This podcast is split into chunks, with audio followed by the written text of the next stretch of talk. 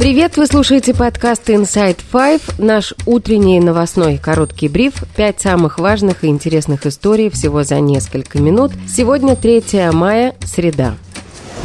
История первая, диверсия вторая. В Брянской области во второй раз за последние два дня подорвали железнодорожное полотно. В результате опрокинулись 20 вагонов грузового поезда. Губернатор области Александр Богомаз подтвердил, что сработало неустановленное взрывное устройство. В ночь на 1 мая в Брянской области после подрыва железнодорожного полотна сошел с рельсов грузовой состав из 60 вагонов с нефтепродуктами и пиломатериалами. Движение на участке, который находится примерно в 60 километрах от границы с Украиной, было остановлено. Поезд принадлежал белорусской железной дороге и следовал из Гомеля в Брянск. Российские пропагандисты тем временем удивляются, зачем делать диверсии, в которых никто не погибает. Вот, например, подобный комментарий от Сергея Карнаухова.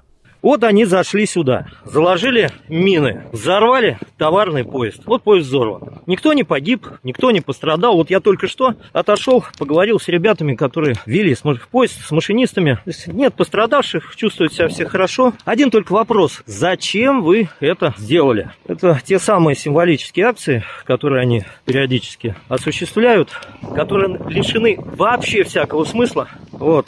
Доставляют только хлопоты. Местные жители сообщали СМИ, что перед сходом поезда с рельсов были слышны взрывы. В РЖД подтвердили, что причиной происшествия стало вмешательство посторонних лиц. В Украине узаконили термин «рашизм». История вторая. Верховная Рада Украины узаконила термин «рашизм». Украинские депутаты приняли постановление, в котором собрали определение и характеристики нынешнего российского режима. Эти характеристики давали, пытаясь научно объяснить это явление, как украинские, так и западные историки, публицисты, а также культурологи, и свели их к выводу, что рашизм – это современный российский фашизм. За постановление проголосовал 281 депутат Верховной Рады. Парламент Украины также планирует обратиться к международному сообществу правительству с предложением объявить политический режим в России расизмом. В Википедии тем временем появилась статья под заголовком «Русская фашистская идеология 21 века». Авторы выложили ее на 24 языках, кроме русского.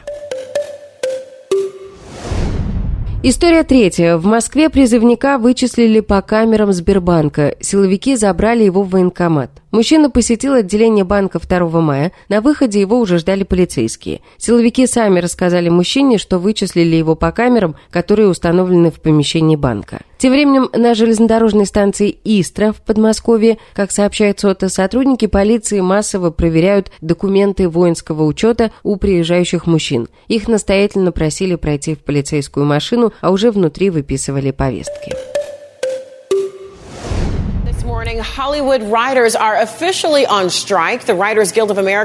Забастовка в Голливуде. История четвертая.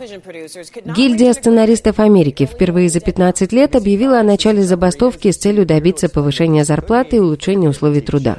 Как следует из заявления ассоциации, в которой состоит примерно 11,5 тысяч человек, около 98% ее членов выразили готовность присоединиться к протесту. Решение о забастовке было принято после безуспешных переговоров с голливудскими студиями и крупными стриминговыми сервисами, в числе которых называют Netflix, Amazon, Disney, Paramount, Sony и другие. Внутренняя политика этих компаний, считают сценаристы, направлена на то, чтобы полностью перевести их на формат внештатной работы работы, то есть лишить гарантированного уровня занятости и социальной защиты – Предыдущая забастовка американских сценаристов прошла в 2007-2008 годах. Акция протеста продлилась 100 дней и обошлась экономике Калифорнии примерно в 2 миллиарда долларов. Тогда в новых сезонах некоторых сериалов, например, «Во все тяжкие» «Доктор Хаус», было меньше эпизодов, а некоторые киноленты провалились в кинопрокате из-за отсутствия должной редактуры. Решение о забастовке окажет влияние на вечернее шоу. Если она продлится дольше, это может привести к срыву телевизионного сезона, так как сценаристы осенних премьер обычно обычно приступают к работе в мае или июне.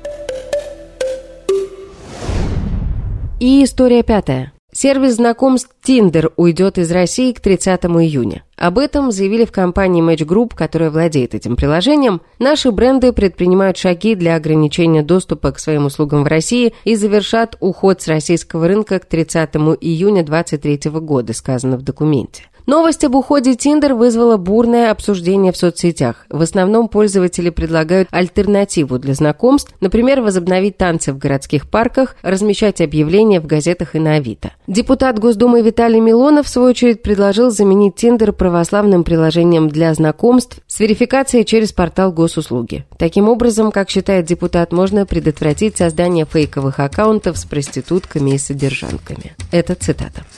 И это все на сегодня. Вы слушали подкаст Inside Five.